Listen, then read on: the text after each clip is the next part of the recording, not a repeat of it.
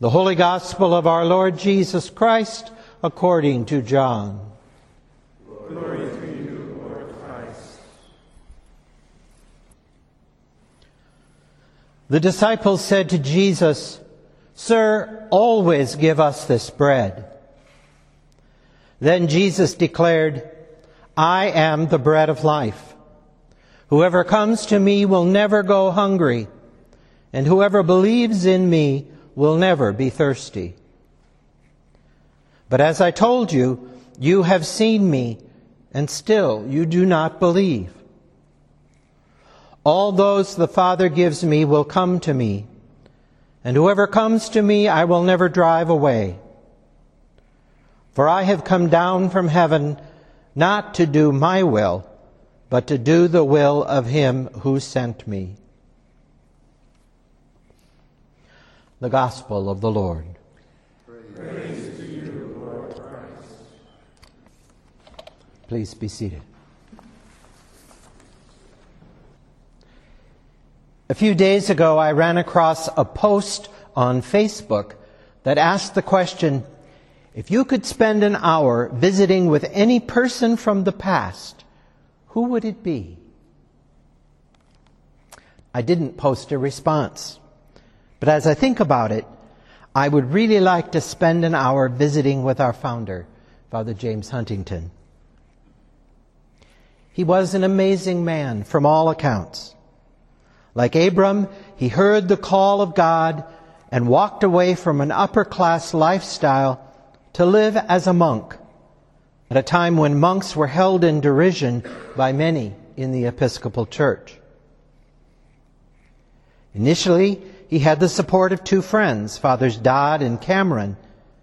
But when they dropped out, Father James persevered and made life profession by himself on November 25th, 1884. In the wider church, he is remembered for his concern for the poor.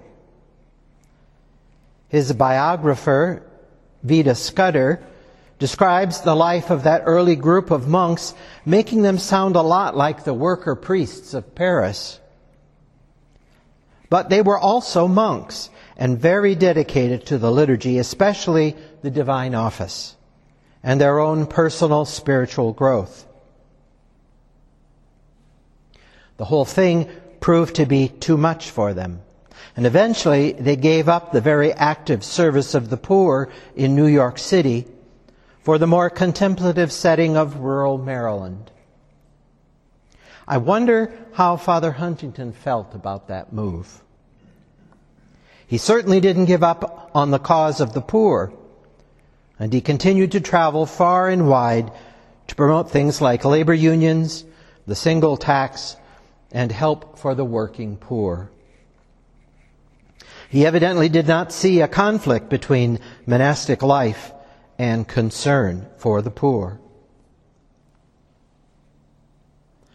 I always look forward to the celebration of his feast at this time of year. I'm especially fond of our celebration of Matins and Vespers, where we use those wonderful quotes from his rule as antiphons for the psalmody. Of course, his most famous quote is, Holiness is the brightness of divine love. Love must act as light must shine and fire must burn. If we could sit down and visit with Father Huntington today, I suspect he would ask us about how we are acting in love, as individuals and as a community.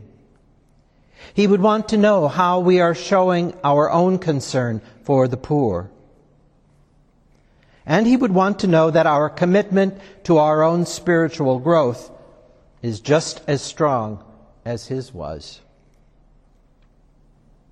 Of course, he had his faults, as we all do, but I suspect he would be compassionate with us, even as he would continue to urge us to do better. He said, humility, obedience, love. This is the holiness without which we cannot see the Lord. As we continue to follow the example of Father Huntington gave us, may we humbly listen for the voice of God in our day and recommit ourselves to responding in love as he did. The cross is still our all sufficing treasure, and his love our never ending reward.